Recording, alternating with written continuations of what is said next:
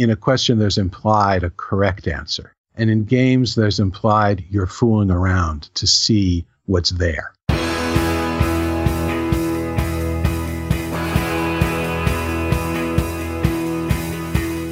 Welcome to the one you feed. Throughout time, great thinkers have recognized the importance of the thoughts we have. Quotes like garbage in, garbage out, or you are what you think ring true. And yet, for many of us, our thoughts don't strengthen or empower us. We tend toward negativity, self pity, jealousy, or fear. We see what we don't have instead of what we do. We think things that hold us back and dampen our spirit. But it's not just about thinking. Our actions matter. It takes conscious, consistent, and creative effort to make a life worth living. This podcast is about how other people keep themselves moving in the right direction, how they feed their good wolf.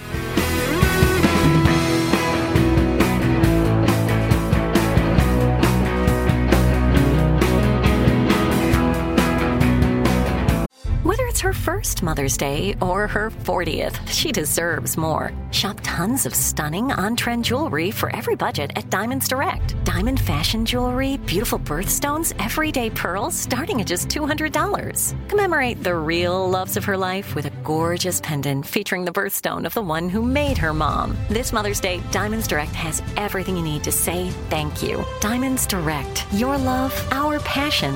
Online at diamondsdirect.com. Thanks for joining us. Our guest on this episode is Brian Tom O'Connor, an actor, theater director, cabaret performer, and formerly depressed guy who stumbled onto the source of joy and happiness in the background of all experience. He is the author of the book Awareness Games Playing with Your Mind to Create Joy.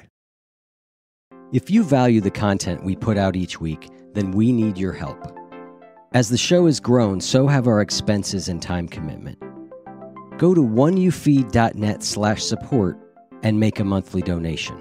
Our goal is to get to 5% of our listeners supporting the show.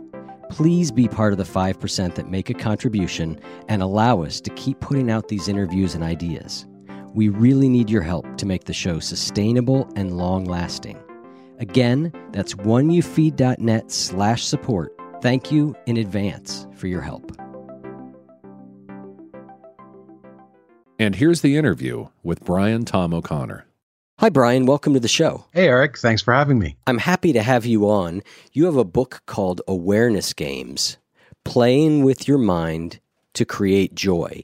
I'm looking forward to getting into some of the different games that you have and, and asking you a little bit more about why you think games are, are a good approach. But let's start like we usually do with a parable. There's a grandfather who's talking with his grandson. He says, In life, there are two wolves inside of us that are always at battle. One is a good wolf, which represents things like kindness and bravery and love, and the other is a bad wolf, which represents things like greed and hatred and fear. And the grandson stops and he thinks about it for a second. And he looks up at his grandfather and he says, Well, grandfather, which one wins? And the grandfather says, The one you feed. So I'd like to start off by asking you what that parable means to you in your life and in the work that you do. Yeah, I love that parable. I actually read it, I can't even remember where, but about a year ago, I read it. And I remember as soon as I read it, I found tears welling up in my eyes. I found it so moving. And I wasn't sure why. I thought maybe it was because I was just moved by the idea of having such a wise and uh, kind and clever grandfather, or maybe being a wise and clever and kind grandfather. Uh, and then I, I, thought about it for a while, and uh, I also realized that whenever I hear something with a ring of truth, I find that moving. And so that's part of it. And then you invited me to be on the show, and I thought about it some more in comparison to my book, Awareness Games. And I realized that uh, there's a metaphor in, in the book uh, that I think really applies to the uh, parable. And it's uh, the metaphor of real reality versus virtual reality.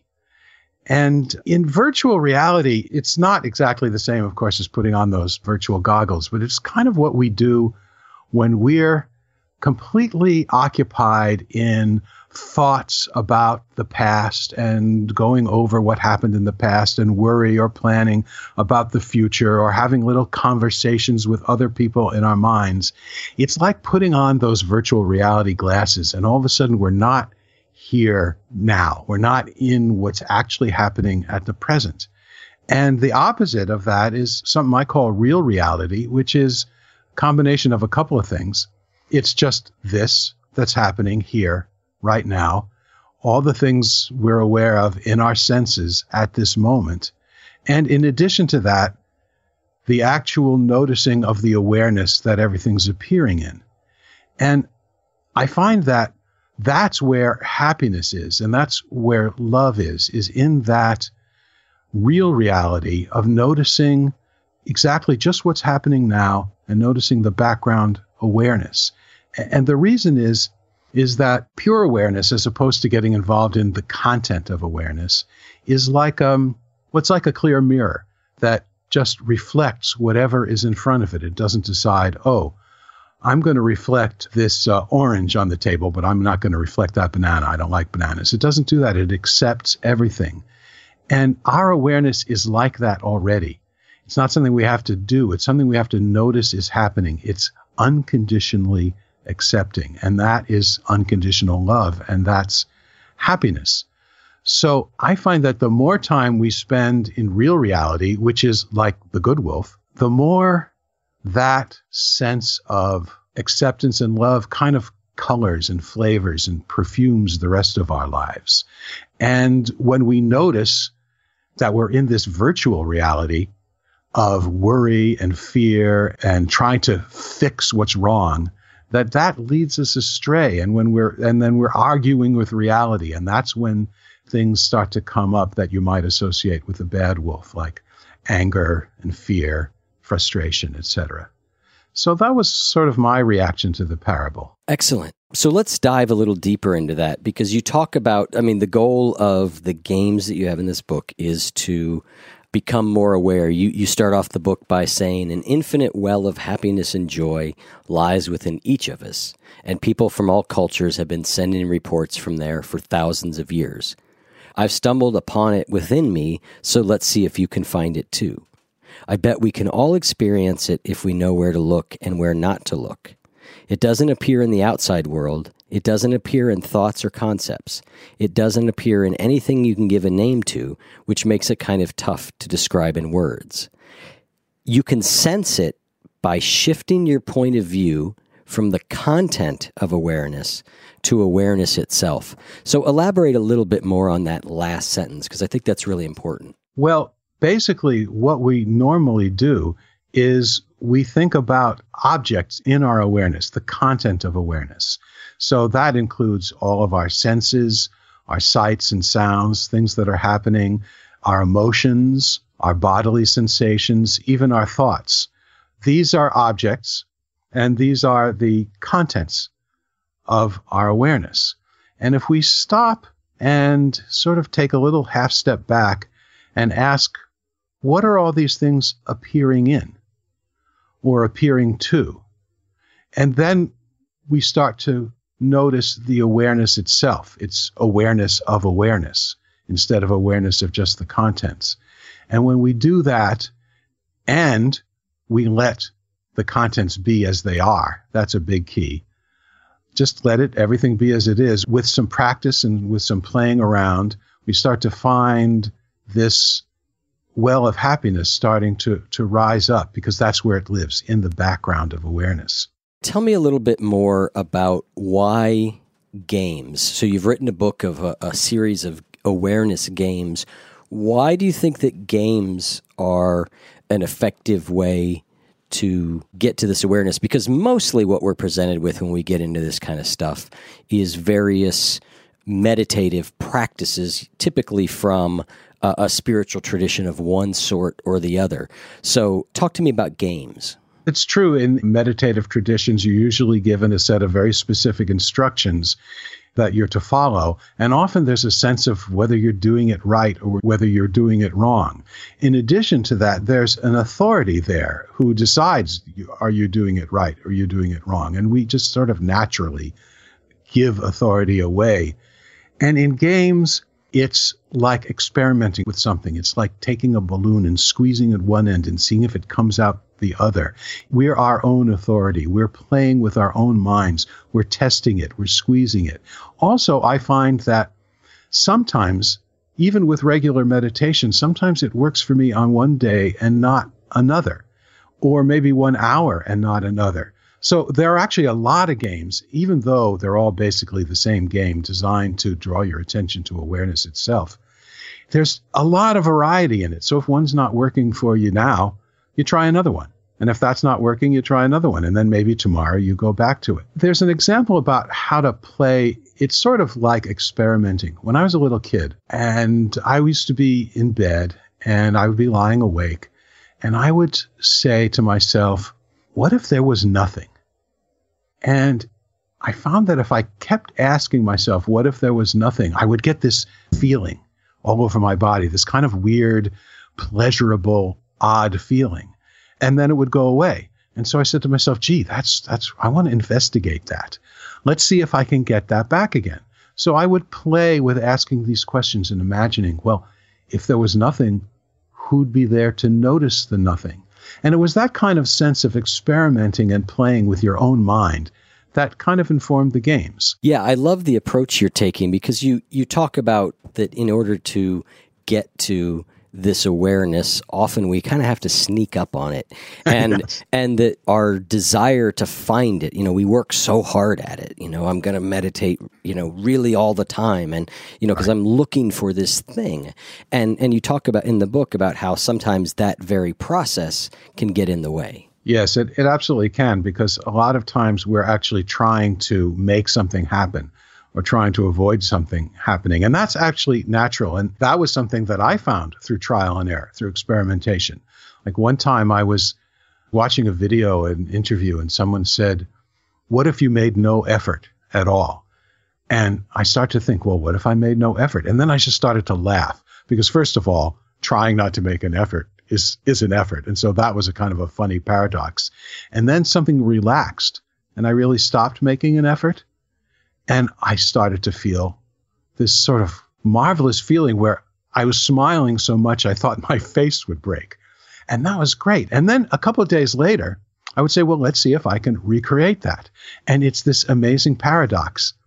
If what you're trying to do is recreate an experience that you've had before, or, on the other hand, if you're trying to get rid of something you're having now, like an emotion you don't like, it doesn't work. You have to sort of allow everything to be as it is and just accept what's happening now and then take that little step back to notice the pure background, like the white space, like the the whiteboard instead of the instead of the lettering on it or the blank page or the or the empty screen. It's tricky and you have to play and you have to sort of hope that you might play around the well in hopes that you'll fall in. You also say something that I think is really interesting. You say, because you don't have to believe anything to play a game.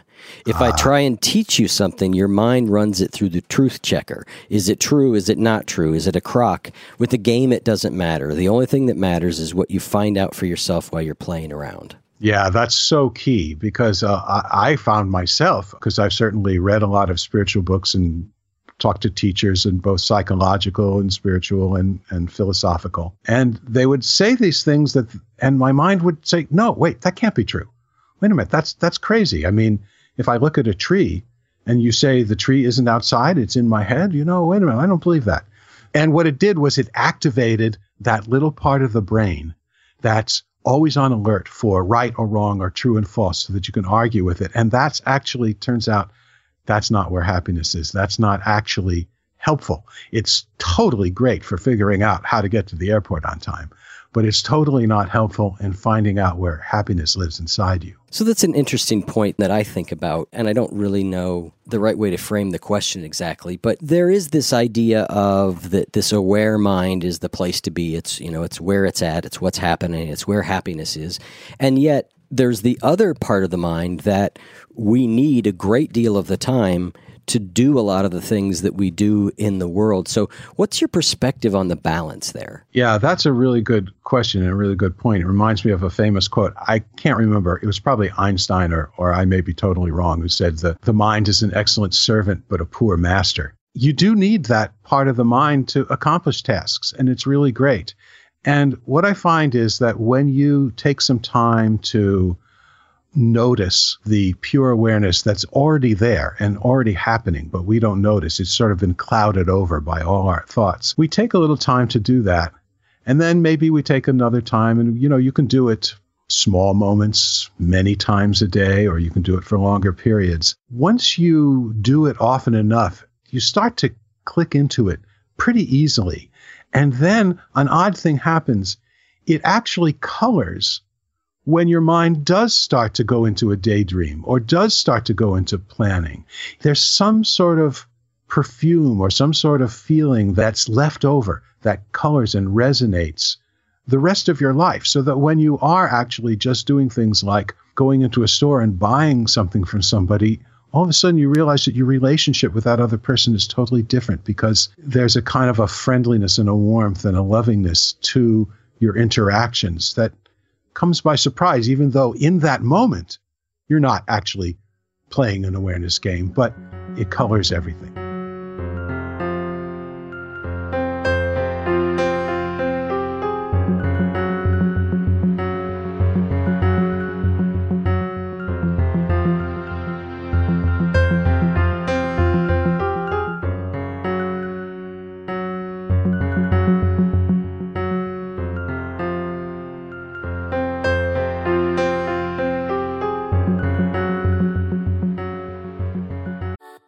Mother's Day is right around the corner, and in true She Pivots fashion, we're highlighting moms who've dedicated their lives and their pivots to supporting mothers.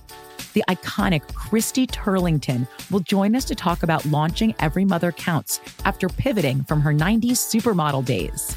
And later, the co CEOs of Baby to Baby will share how they're addressing the needs for millions of babies and moms. So tune in and subscribe to She Pivots. New episodes out every Wednesday. Listen to She Pivots on the iHeartRadio app, Apple Podcasts, or wherever you get your podcasts. I'm Tamika D. Mallory. And it's your boy, my son, the General. And we are your hosts of TMI. New year, new name, new energy, but. Same old. oh, yeah. And catch us every Wednesday on the Black Effect Network, breaking down social and civil rights issues pop culture, and politics in hopes of pushing our culture forward to make the world a better place for generations to come. But that's not all. We will also have special guests to add their thoughts on the topics, as well as break down different political issues with local activists in their community. If you like to be informed, and to expand your thoughts, listen to TMI on the Black Effect Podcast Network, iHeartRadio app, Apple Podcasts, or wherever you get your podcasts. That's right. Hey, everybody, I've got a couple of quick announcements. The first is that the One You Feed one on one coaching program will be opening up again in several weeks. We're opening it less frequently this year, so if you're interested, stay tuned for more details. Secondly, Chris and I want to take a moment and thank you all who have donated to the show. It is appreciated more than you can imagine. We have reached our first goal, so thank you so much. And now we are working on the next ones. Anyone who's donated at the $10 a month or higher level recently got their first private mini episode. I release one a month to the patrons of the show. So if you're interested, go check that out. You get the one that came out and you will get the next ones. And I wanted to give a short example of the sort of thing that supporting the show helps to do. So I got an email earlier in the week from a college professor who wanted to use one of the One You Feed episodes in a class, which is as mind boggling to me as it probably is to you. However, what she needed in order to do it was a transcript so that students who were unable to hear were able to follow along. And one of the things that we do with donation money is spend it to get episodes of the show transcribed. So I was able to turn around and send her the transcript of the episode right away. So that's an example of one of the things that the money for the show does and how by you donating, you're helping to give the show to other people and provide the experience for more people. So thank you so much. We really do need your help. So please go to oneyoufeed.net slash support and make a donation. It really does matter and now for the rest of the episode with Brian Tom O'Connor. At the very heart of all these games, they're all a series of questions, essentially. So, what is it about a question that is so useful, and why do you call them awareness games versus awareness questions? Well, that's a good point because they really it's a good are question. questions. Yeah, it's a good question, exactly. the question about questions is a good question. The difference between games and questions is that in a question, there's implied a correct answer. And in games, there's implied you're fooling around to see what's there. You're really just sort of messing around inside your own mind and poking it here and poking it there and seeing what comes up. But one of the tools is questions, like asking yourself the question could I not be aware? Is it actually possible to not be aware? And then just seeing what comes up. And uh, so it really is a matter of giving you the freedom to look and play as opposed to finding something correct. Yeah, as I looked through the book and tried a couple of the exercises, I really liked that sense of playing as a game instead of looking for something in particular. And I think, and you say it yourself in the book, that every one of the exercises is sort of a variation on three basic questions. So maybe let's talk about those three questions and then maybe you could lead us through a couple of the games and so that listeners could get a little sense of what we're talking about. Okay, sure. Yeah. So the three basic questions that are just a series of moving back and inside. And so first you ask, what's in awareness? So basically you're just noticing what's appearing in awareness now. And that includes everything that's appearing to all of your sense perceptions, sights, sounds, smells, etc. That includes all the sensations that are happening in your body, your kinesthetic sense of your body, your feeling of your body against the chair or the floor, the breeze on your face. Uh, it also includes um, any emotions that may be going through right now or even thoughts. So you're asking yourself, well, what's in awareness now? And this is sort of what we traditionally think of as mindfulness, right? If mindfulness done right is that awareness of everything that's in our consciousness. That's right. I think it's very related to that. And that's, I think, where you start. And then you ask, well, what is awareness? So you're moving from the content to awareness itself, and you're trying to look at awareness.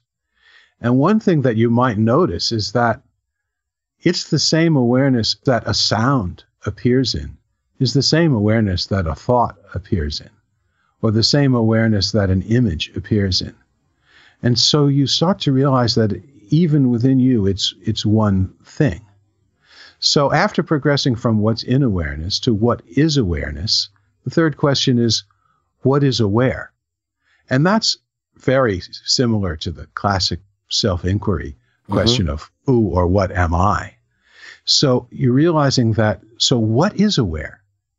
who or what is it that is actually aware? And usually you might say, well, I am. Well, what, what am I?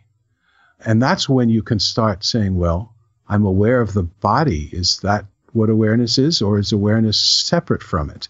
And so it's a little shift in identity from the objects, including your body, including your thoughts, including your perceptions and sensations, into the pure background, or some have called it the ground of being, or pure subjectivity, or just beingness. This sounds very simple, this idea of switching from the contents of consciousness to what is consciousness.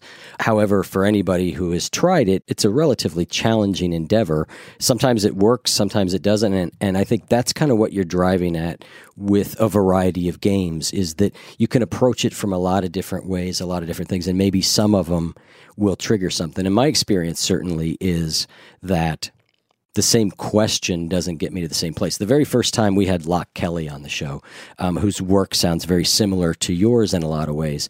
And Loch Kelly has this question of, you know, what would be here right now if you had no problem at all? And for me, that was the first time he said that was a really profound moment. But it doesn't work. I, I, you know, I can't get back to that same place by asking myself that same question again. Which is why, again, I, I like the idea of the games. So let's let's maybe walk through a couple of them. Okay. And maybe you can tell us, you know, how what a couple of them are and, and how you do them. One of the games is is pretty simple. It's uh, there's actually a, a, pair of games called uh, Future Fishing and and Past Catching, and this is just to help give you an idea of thoughts about the past and the future that are going through your head, and it's just helping you by giving a little bit of a, a visual image to it. And so in future fishing, basically, you're just letting your mind wander. You're going to let it go where it will, and, and it will. It'll just wander. And then you think of your mind as a stream that passes in front of you. So you imagine you're fishing in this stream. But instead of fish, what you're fishing for are thoughts about the future. So a thought about the future comes, you just catch it on your reel, you reel it in, you pull it out of the stream, Maybe you put it in a little box or a basket beside you on the shore. And then the game is just to see if you can allow whatever flows through the stream. And whenever you see a thought about the future, you just catch it, you pull it out, put it in the box, and see if it's possible to clear the stream of thoughts about the future. It may be possible, it may not be, but it, it really helps highlight that there is another option other than just thinking about the future. And my experience with what happens as I do some of these things, it's similar to what happens in meditation, which is I start doing that, and then the next thing I know, you know, who knows where my brain has gone. Um, and so I come back to the game, so to speak, the visualization. So it sounds like you're kind of talking about visualizing something in this case. Yes, in this case, so you're using a visualization to kind of help you along to focus on the thoughts about the future. And so, in the way that you see it, am I actually like spending a fair amount of time really trying to see the river and the fish and, and all that? I'm just kind of curious how you do some of these things. I know there's probably not a right answer. Uh-huh. So, no. Well, it does depend on each individual person. The way I do it, though, is pretty simple. I don't really work too hard at it. Uh, I try and sounds like Chris. I think I like Chris. Couldn't resist. I haven't gotten a good Chris joke in lately, so I'm glad I could uh, afford one here. yeah, I try to use the least effort possible. So if I can imagine myself sitting on a stream, or imagine my mind is the stream, and if a thought about the future comes, like I have an appointment tomorrow, but uh, it's going to be too close to another appointment. What am I going to do about it? You just snag it. You just imagine that thought biting on your hook, and you reel it in. You, you put it away and then you just let the stream wander again and you play. And the thing is, it's not something that you do necessarily for a long time because a lot of times I'll sit down in one session and I'll play a bunch of different games. I'll try one, say, "Oh, that's not really quite doing it for me today. Let's just let's let's try another one." And you play around, and then you see one, and, and it sort of catches you, and you say, "Oh, that's really good." Like Slippery Mind is another one. That one seems to be really fun and good for for extended amount of times. When I was a kid, I grew up in New Rochelle in Westchester, and there was this amusement park called Rye Playland. And it had this fabulous fun house with a hall of mirrors. And this was this great old Art Deco amusement park. And it had this little thing, and it was a disc. It was a very smooth, polished metal disc. And all the kids would sit on the disc, and then it would start spinning. And the idea was to try and stay on the disc, but the centrifugal force would just push you off and you would just slide right off the disc. And some kids were successful in staying on the disc, but we all suspected that there were little screws uh, located here and there. And I think that some guy controlling it could put a little tiny jolt of electricity through it and shock you and make you shift your position so that the friction of your clothes released you and you went sliding right off. So when I was thinking about that, I thought, oh, that would be so much fun to make a game out of that, an awareness game. So in Slippery Mind, you just imagine your mind is a very slippery, smooth surface, no walls, no fences, and no, nothing to hold on to. It's a circular surface. And you imagine your mind's that way. And when a thought comes in, it can't say it's it can't stay. It's too slippery. It just slides out the other side. And so sometimes a thought will come in, and it'll circle for a little while. And so if you notice this thought circling in, you can you can do something like you can tilt the disc a little and make it slide off, or you can send it a little jolt of electricity or nudge it to slide off. And this is something that I don't know, I find I can sit and play this for quite a while. And what happens is you don't get engaged in the thoughts. They don't take over. They don't say, hey, let's get involved in me as a thought and let's think about it and let's ruminate over it and examine it. It just, there it is. Okay, let's just send it out the other side. So it's just kind of a fun way of doing that.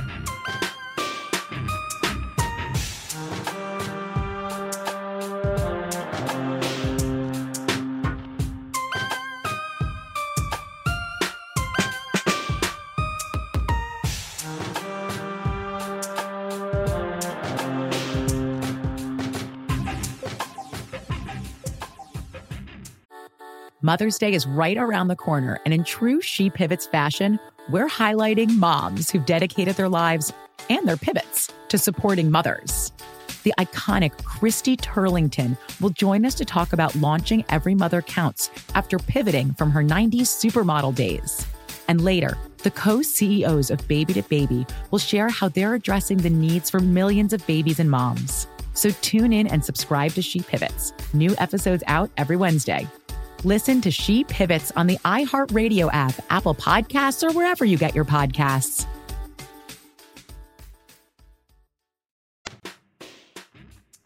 Do you do these games in addition to a formal sitting meditation practice or in place of? Or I think that it can be either. It can be complementary to a formal sitting meditation practice. I often sit in meditation. I, I like guided meditations. I think they're great. I think Loch Kelly has some great ones. Rupert Spira is a wonderful uh, guided meditation guy. I do listen to those, but I found out early on that I wasn't the type of guy who had this impeccable discipline to say, okay, at 8:30 I'm going to sit and do this meditation for half an hour. And and I knew that wouldn't happen. I mean, I might try it and it might work for a week or two and it would go away. And I just despaired. I thought, well, you know, this is the way I am. I don't think I can change this. And then all of a sudden I realized, well, I, I don't have to change it because I was determined to find a way out of depression and to find where happiness is. And, and then I said, well, wait a minute. Maybe I don't have to do that. Maybe I can just play myself on my own terms at my own time, whenever it occurs to me, whenever I feel like it. And so I think that there's a little freedom that you get when you think about it as games that you can play whenever you want to. But I know a lot of people who have meditation practices who love the book and who play the games in addition as well. How many different games are there in the book? You know, I can't remember. It's probably about 70. I'm always bad with numbers. I can't remember. there's four. No, I know it's. yeah, I know it's way more than four. there's more than four and less than a hundred. Okay, that's a good range. well, another thing about games is that you know my background is in theater, and um, my mom was an actress and a teacher, and she specialized in teaching theater to kids, and she taught us something called theater games and they were invented by a woman from Chicago named Viola Spolin, who was very instrumental in, starting the Second City Theater Group in Chicago in improvisational theater. And these were these were games that you did in rehearsal for plays, and that also uh, influenced the idea of awareness games, of using a playful way of arriving at something as opposed to an effortful hardworking way of arriving at something. I love the approach of it as a way to augment or you know in some cases in place of a meditation technique because I really do think there is a lot to be said for the over seriousness sometimes of some of this stuff and anything that can help with a lighter hearted approach I think is almost always good medicine.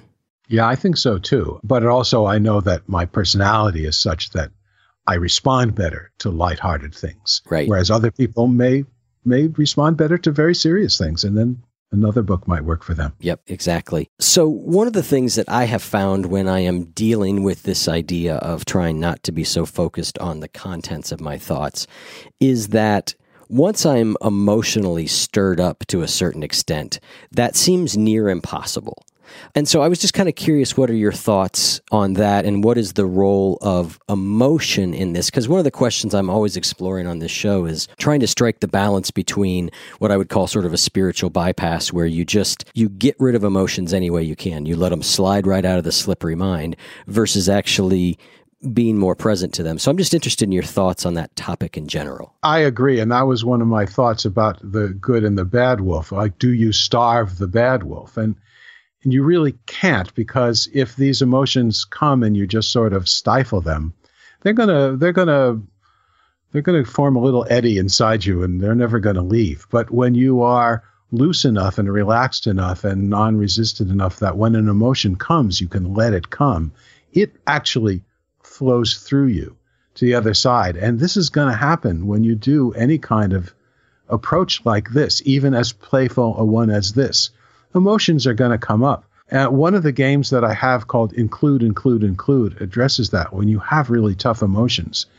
And what you really need to do is you notice the emotion and you notice the awareness that it's appearing in. And you don't try to change the emotion, you allow it to be there, but you include everything else you include the sounds, you include the feeling of your body, you include more and more and more, and you just include, include, include everything that's in awareness.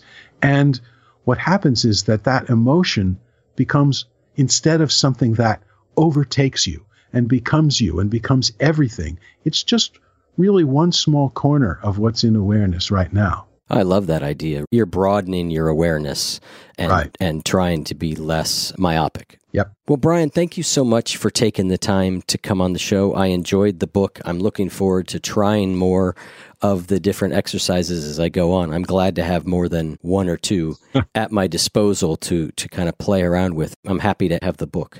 Great. Well, it's a pleasure to talk to you, Eric. Excellent. Well, take care. Thank you very much. You too. Okay. Bye. So long.